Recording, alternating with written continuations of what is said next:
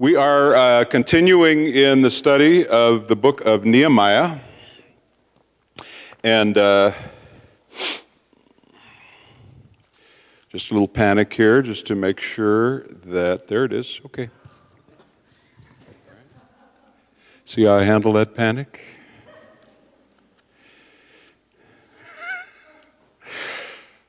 Chapter 9 is where we are going to be. Just a, a little recap, um, and certainly not of the whole book, but at least from the previous chapter. The book of, uh, the book of Nehemiah helps us to understand how God's people and, and leaders uh, get a great task uh, done and completed, and, and it really was a wonderful thing. And they did complete that task. And, and then there came a time in this book when the Word of God was read to the people, and I'm sure Ryan dealt with that uh, quite thoroughly uh, last week. And some wonderful things uh, happened in the context of all of that. People hadn't heard it really before. Their culture uh, had been shaped largely by where they were.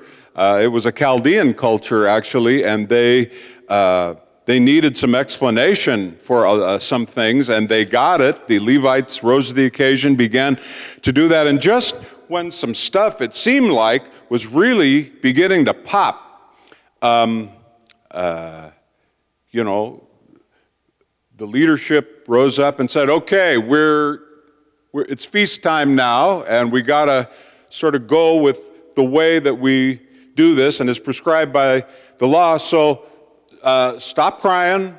And that's what they were doing. They were, they were responding to what they were hearing. Stop, you know, just dry your eyes. It's time to feast. It's time to celebrate. It's time to remember what God has done for his people. And so they put a semicolon, I think, uh, there, and they began to do that. And just, and so, okay, you know, and, you know, they'd been sobbing and like, okay, guess we'll eat and drink and have a good time here, okay? Is that sure we can do that? Yes, we can do it. Okay, let's do it. And so they did. And it was a wonderful time for them, of course. But in chapter 9, we, we pick the, the story back up and, and uh, they continue. They continue with um, some of the reading of the word and some different things. And so the first 20 verses is what I'm going to read uh, to you just now. It should be uh, on the screen if you're not reading from your Bible or your phone. But I'll just go ahead and read. On the 24th day of the same month, the Israelites gathered together, fasting and wearing sackcloth and having dust on their heads. So it was sackcloth and ashes time. They had feasted, they had celebrated, they had observed, right, the, uh, the feast day, but now they come back and they're wearing sackcloth and ashes, which are great symbolic uh, gestures of humility and, and just uh, uh, before God, you know. And so those of Israelite descent had separated themselves from all foreigners. They stood in their places and confessed their sins and the wickedness of their fathers. They stood where they were and read from the book of the law of the Lord their God for a quarter of the day and spent another quarter in confession and in worshiping the Lord their God. So far, we got 12 hours going on there. I don't know if you get impatient, thinking maybe services are just a little bit too long wherever it is that you go to church, but you may thank the Lord your God that uh, you weren't at this service. I, I want to believe that every moment was electric, but it may not have been.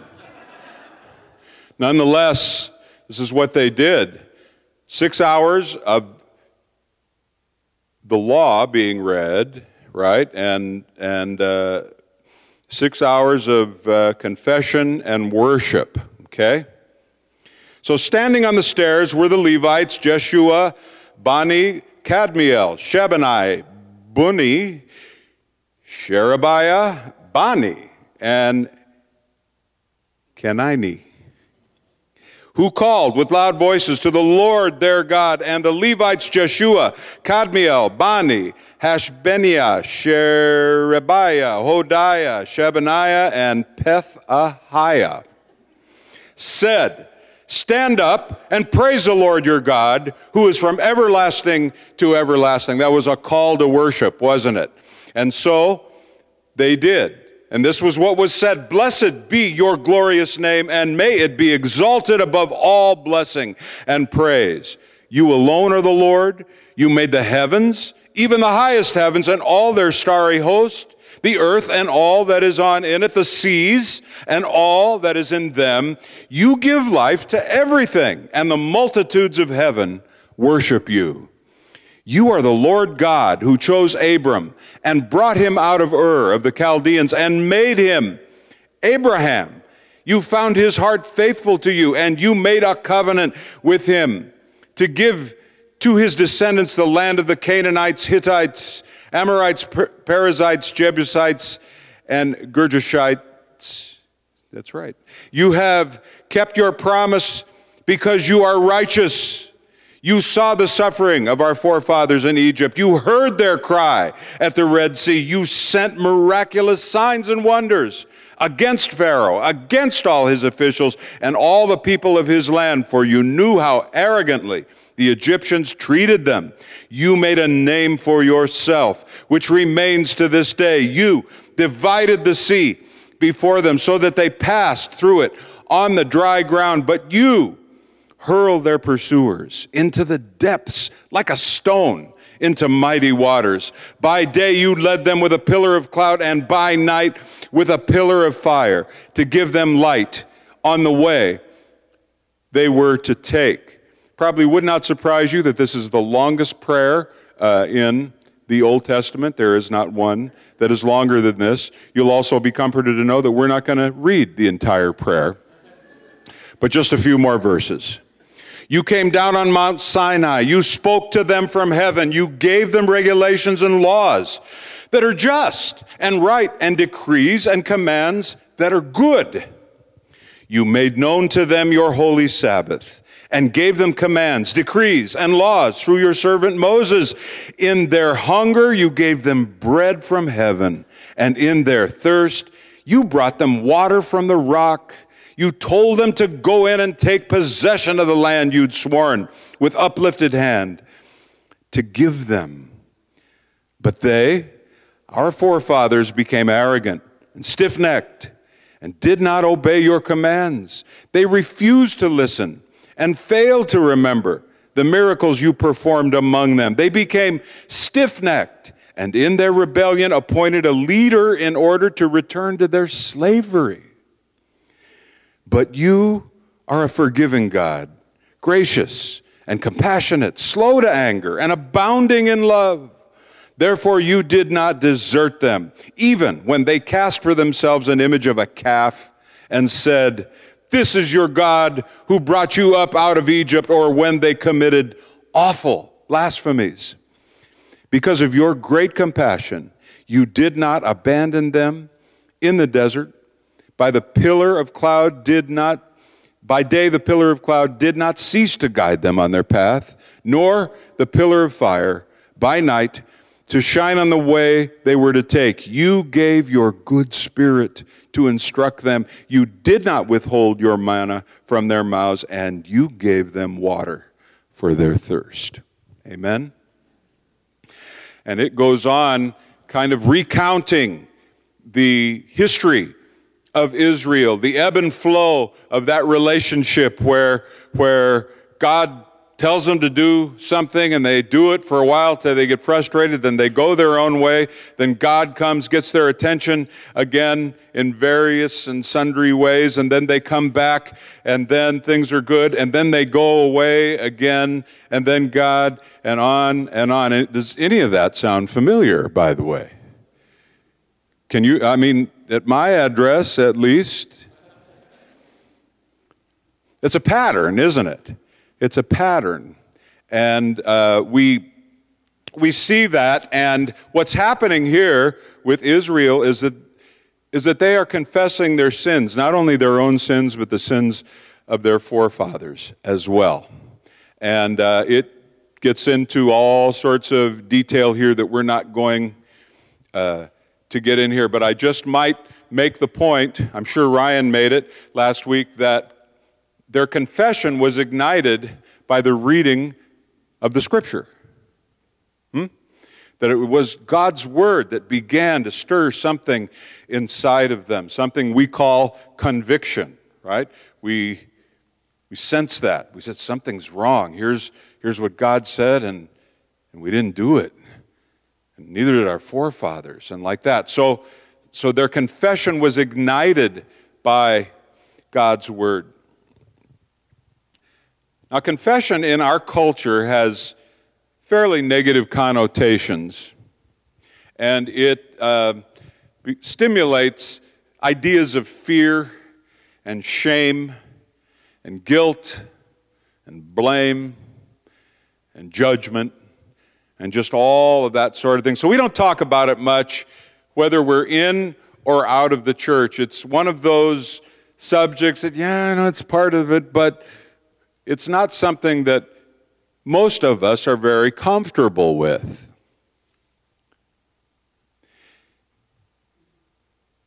There is a quote from a, uh, a French novelist. Am I? Do I? I'm shaking here. What's going on? Yeah. Andre Malraux was his name. And he made this statement. He said, What is man but a miserable pile of secrets?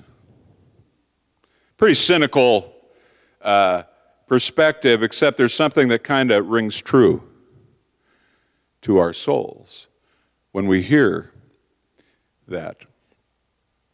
I studied uh, French literature in college, and I can actually tell you that it sounds uh, even uh, more impactful in French. Would you like to hear it? What is man but a miserable pile of secrets? Um,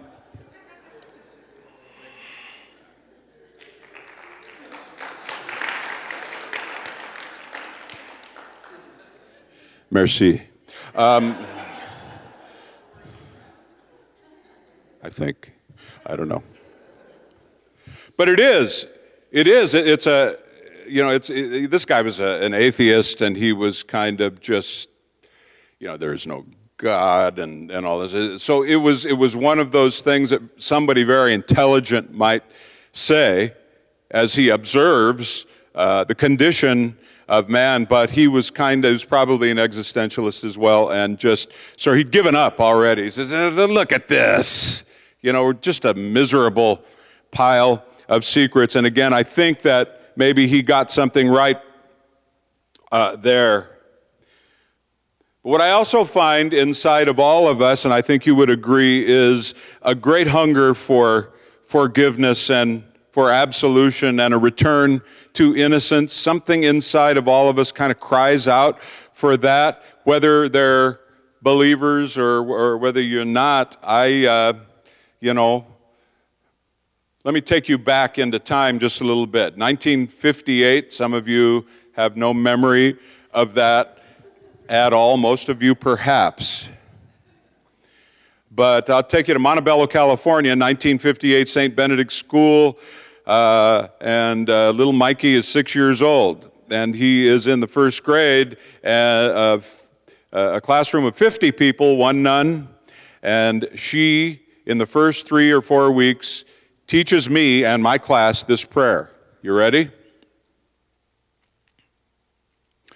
Oh my God, I am heartily sorry for having offended thee, and I detest all my sins because of thy just punishment, but most of all because they offend thee, O Lord, who's all good, worthy of all my love. I firmly resolve, with the help of thy grace, to sin no more and to avoid the near occasion of sin.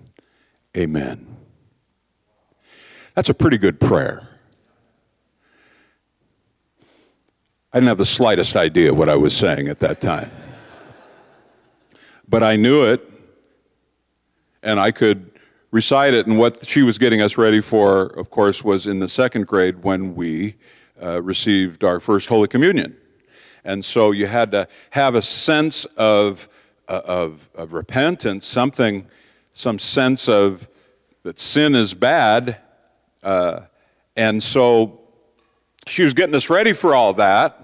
And, um, and that was my, you know, introduction, I think, to the idea of sin and confession and repentance and, and all that kind of had a, a dark, foreboding air about it. Please do not hear me now uh, say bad things about the Catholic Church. I don't know what your background is, and if you had bad experiences, then God bless you. You and God can work all that out.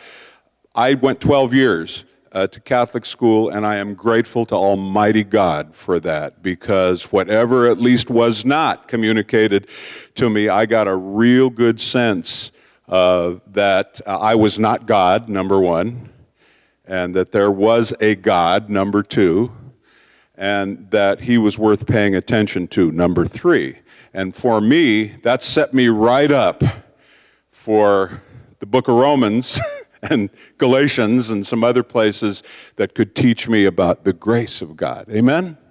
And how good that was. So please don't hear me if I'm saying this. And by the way, in most Catholic churches now, that sense of grace is much more present at this point. And uh, so just wanted to say that as, a, as an addendum to that. I wanted to be forgiven. I was six years old, and I was at least aware of the fact that I was doing a few things wrong and got to know about God a little bit, and there was a real emphasis on heaven and hell and how you could get to either place. And they kind of had that one wrong. But, you know, uh, I, I, I didn't know any better, and so I just did everything I was told. I just did. But what I didn't realize, my friends, was that confession was a gift. It was a blessing. It was a powerful means of God's grace to my life. Nobody said that to me uh, at all. It was kind of the doorway to be able to get to the communion rail, but it was kind of a dark and foreboding uh, doorway at that particular time. But confession unto repentance is, uh, is a gift, folks. It's a blessing. It isn't a burden at all. It's not dark, it's not foreboding, and it's actually something that you could get pretty happy about if you think about it for just a little bit. Somebody say amen. That's good. Because it's true. Let me give you my, just a quick definition of confession. Confession is the impulse after conviction that causes us to tell the truth about our sin, to come out of hiding, to humble ourselves before God, and come clean. That's confession, right? Let me say it again. Confession is the impulse after conviction that causes us to tell the truth about our sin, to come out of hiding, to humble ourselves before God, and come clean. Repentance is the act of turning from the direction that we were going and to begin a new direction with Jesus, led by the Holy Spirit.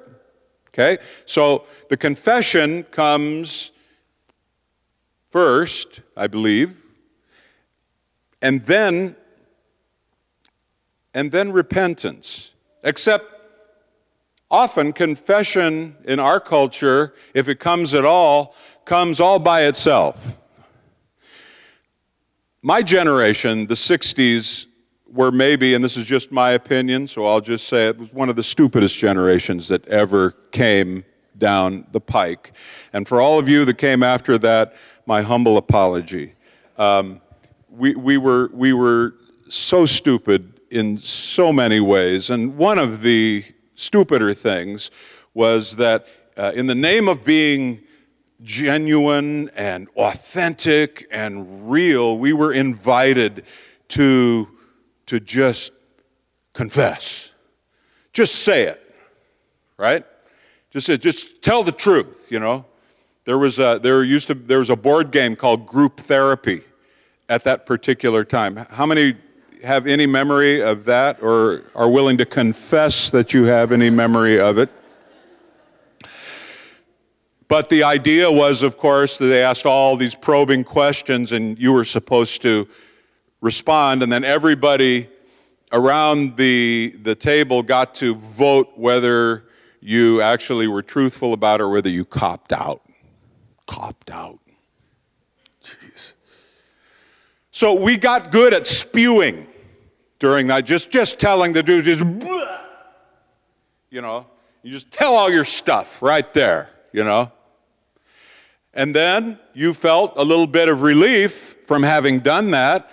And then you said, Boy, that was good. Okay, well, and just walked away.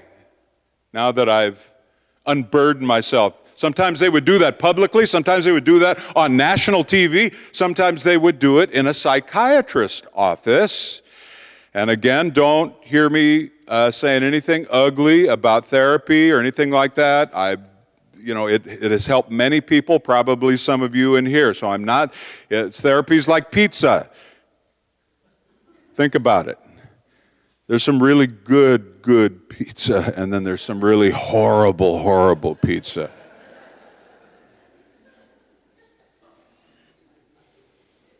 And that's in the Bible. Um,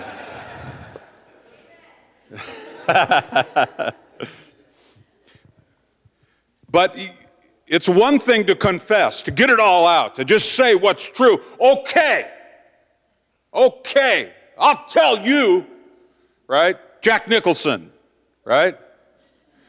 You can't handle the truth, you know, and, and just, and like that. But he finally does at the end of the movie that I can't remember what the name of it is, but you know which one I'm talking about, where, where he doesn't tell the truth until the end. But there was no repentance, by the way. Let me just tell you at the end of that, Jack wasn't repenting for anything. He was not turning from anything. It was, yes, I did it, and I'm glad I did. Huh? And there's, and there's, I think that little, that little demon resides in all of us, at least the impulse, to justify what we've done. But confession without repentance is pretty useless as regards the kingdom of God, folks. You can get it all out there, but the Lord is looking for, for, for getting it all out there before Him. But then it's not just catharsis that He's looking for, but then He's saying, okay, so you've been going this way, so now, so now, let me take your hand, and now let's go this way, and let me lead you and let my spirit come into you and let me show you a new way. Amen? And so that's that's the idea, the confession, the repentance. By the way, at the end of this chapter, they make a covenant uh, together that whatever it was that they just confessed, they're not going to do that anymore. So they were, they were good about really being sincere about turning around. Amen? And uh, but I'd like to illustrate what I'm talking about here from the New Testament, because that's where we all live, right? So um, I'm going to.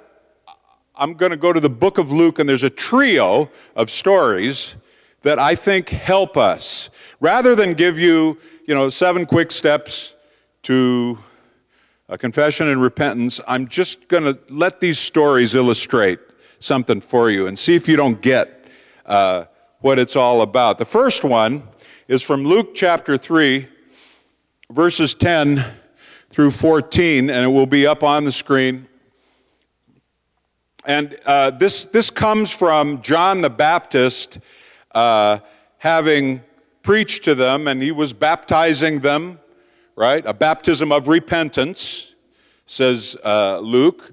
And he is really saying some very forthright things to them, and they are being touched by all of this in profound and dramatic ways. And at the end of his time, they say, Well, what should we do then? The crowd asks. And John answered, Anyone who has two shirts should share with the one who has none. And anyone who has food should do the same. Even tax collectors came to be baptized. Teacher, they asked, what should we do? And he said, Don't collect any more than you are required to, he told them. And then some soldiers asked him, And what should we do? And he replied, Don't extort money and don't accuse people falsely. Be content with your pay. So it gives us a little picture, at least, of, uh, of a full orbed kind of repentance. And, and the fact that they would even ask those questions tells us there. They indicate a sober and a sincere heart. They want to know what do we, what do we need to do? Huh? And, and, and I think that that's part of what really true repentance uh, would be defined by. Let's go to Luke chapter 15 uh, to a very familiar story. It is the prodigal son story. There was a man who had two sons, and the younger one said to his father, Father, give me my share of the estate, and so divided his property between them.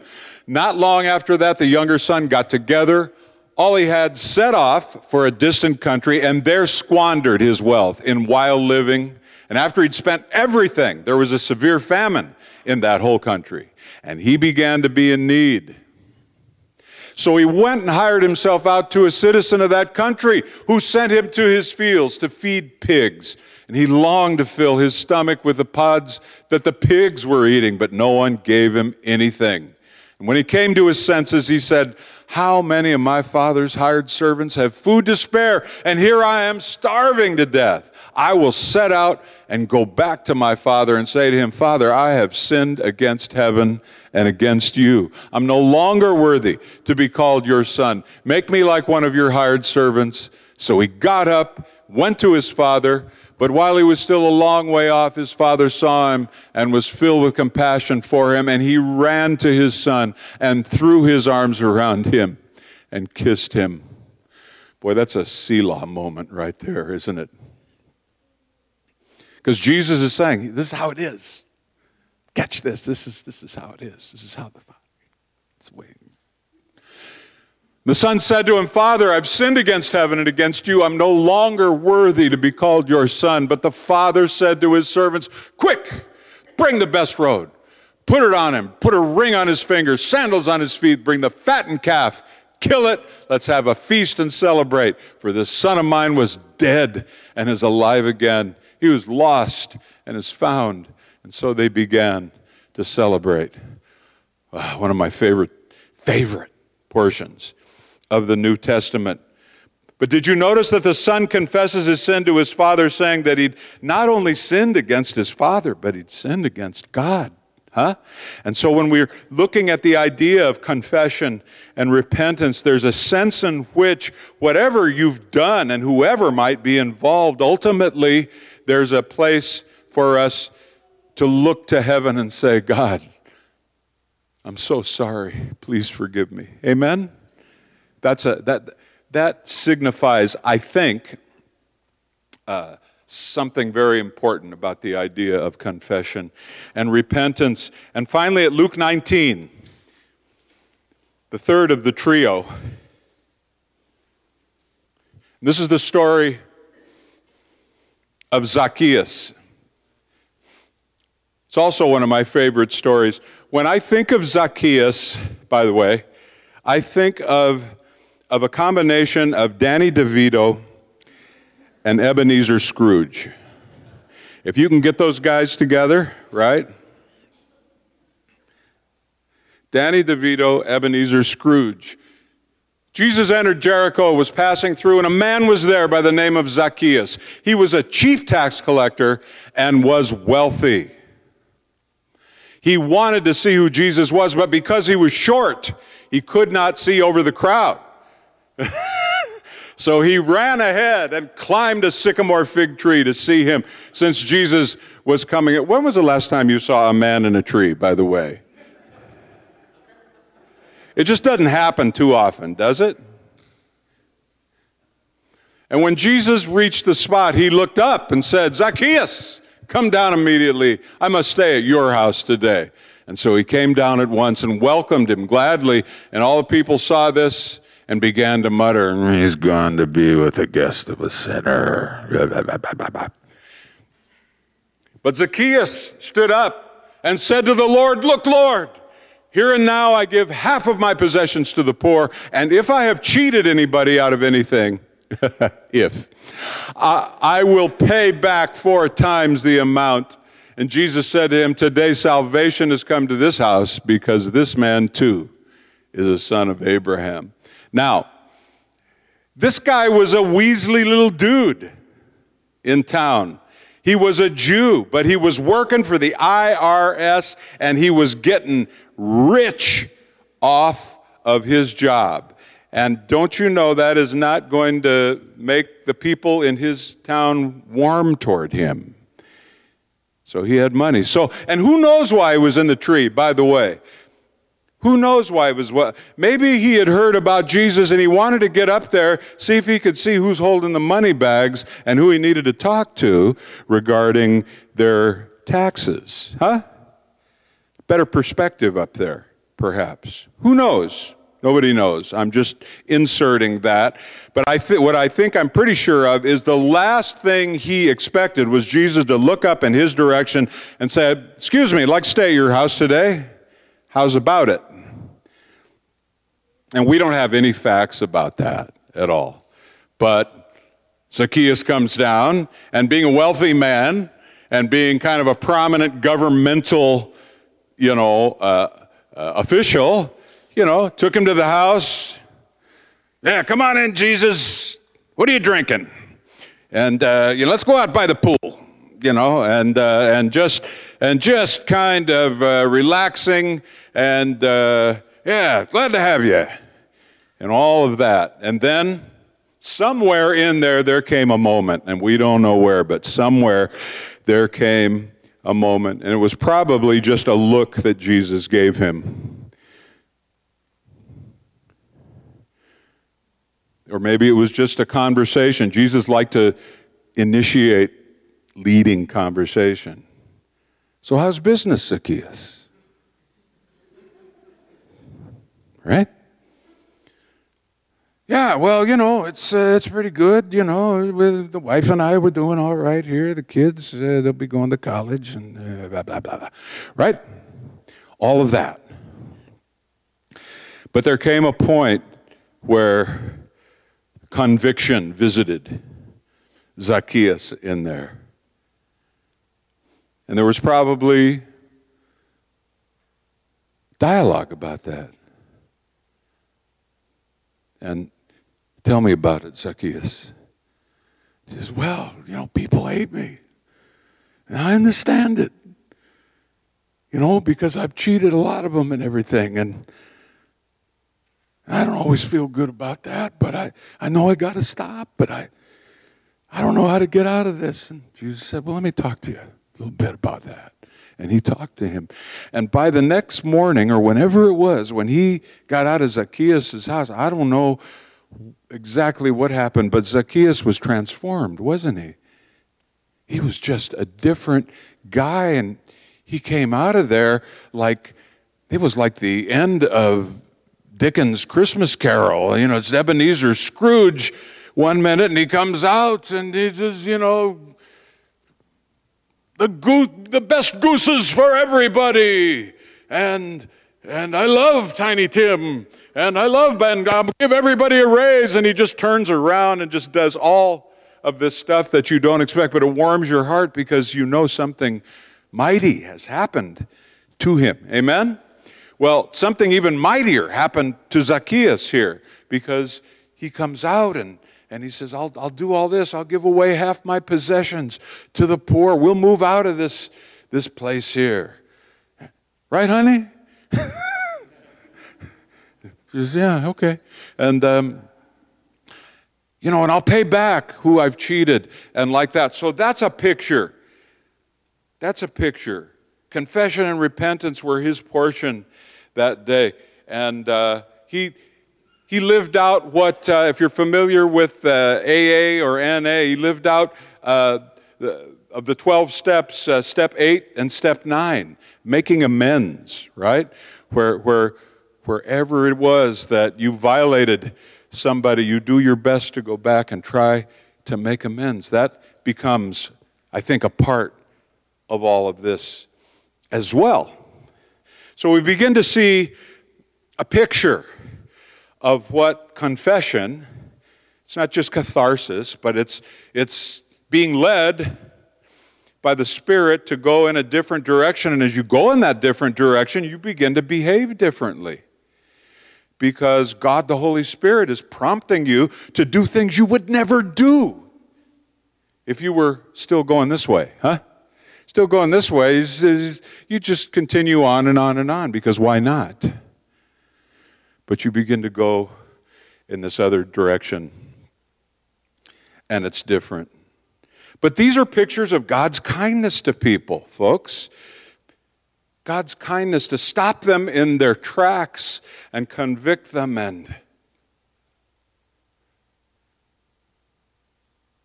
move them toward confessing their sin. It's a gift. It's a blessing. It's a gift that they could never have given themselves. It's a blessing that brings freedom and life. Not to be horribly crass, but Martin Luther, who was a priest but then broke away, and most of you know that story of the Reformation at least, and, and, uh, but he described the condition, listen, of unconfessed sin as a state of spiritual constipation in need of a heavenly enema. Don't look at me like that. It's a very earthy uh, uh, illustration, but I think it comes home to us, doesn't it?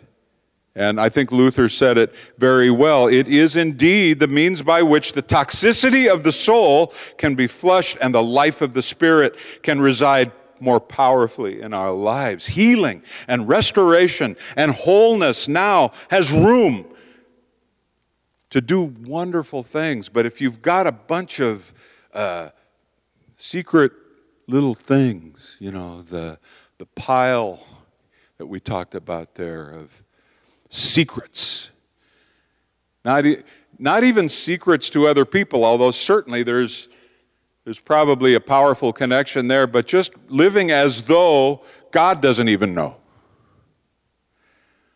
But there's something about just starting right with Him first and just saying, Lord, I've been wrong. I've been horribly wrong about this. And I want to change, but I don't know how. Oh, that's, that's all it takes right there. You get all the help you need. If you can just get that far, just get that far.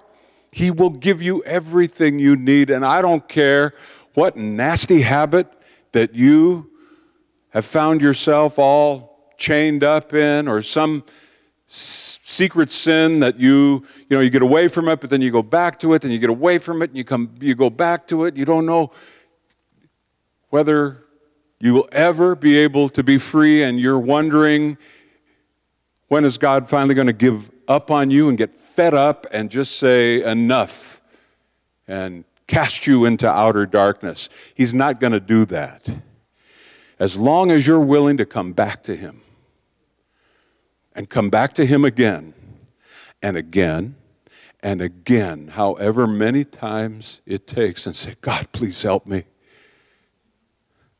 Help me. I need you. And He will be there, and He will not judge you or condemn you or rub your nose in it, but He'll be very happy to not just welcome you back into his good graces, but he'll be, he'll be very happy to, to lead you on a new pathway. You know what the problem is with those kind of sins? Uh, we hate them, but we like them. We hate them, but we like them. We hate them, and then, you know, dirty sin. I can't believe that I'm even and blah blah blah blah blah. And then and then we go back, don't we? Because we're we're all sinners saved by grace, folks. And it isn't that God doesn't know that about us, by the way. The scriptures say this if we confess our sins, He's faithful and just, and He will forgive our sins and cleanse us of all unrighteousness. And that's not just a one time event, folks. That happens again and again and again and again. If you were perfect, if all of us were perfect, there would be no need for the glory of grace to come and meet us. I'm not suggesting that we dream up sins to do so that we can experience the glory of grace. I'm not saying that at all. But all I'm saying is that there's plenty of opportunity in most of our lives for grace to meet us at times when we just feel so far away from the Lord. But He loves you, and He will contend for your life every day that you have a breath. He will contend with you and see you to a place of deliverance if that's what needs to take place, place of freedom. Keep coming back. Let me just remind you from the text. Listen, listen to how they describe the Lord here. But you, listen, just take this in. Don't even worry about finding it in the Bible. But you are a forgiving God, gracious compassionate, slow to anger, abounding in love. Therefore, you did not desert them, even when they cast for themselves an image of a calf and said, This is your God, right? Total rejection, and yet he didn't desert them. Because of your great compassion, you didn't abandon them in the desert, right? You gave your good spirit to instruct them. You did not withhold your manna from their mouths, and you gave them water for their thirst. If God was willing to do that for them, how much more? In the grace and in the mercy of Jesus Christ, is He willing to do that for you? Amen?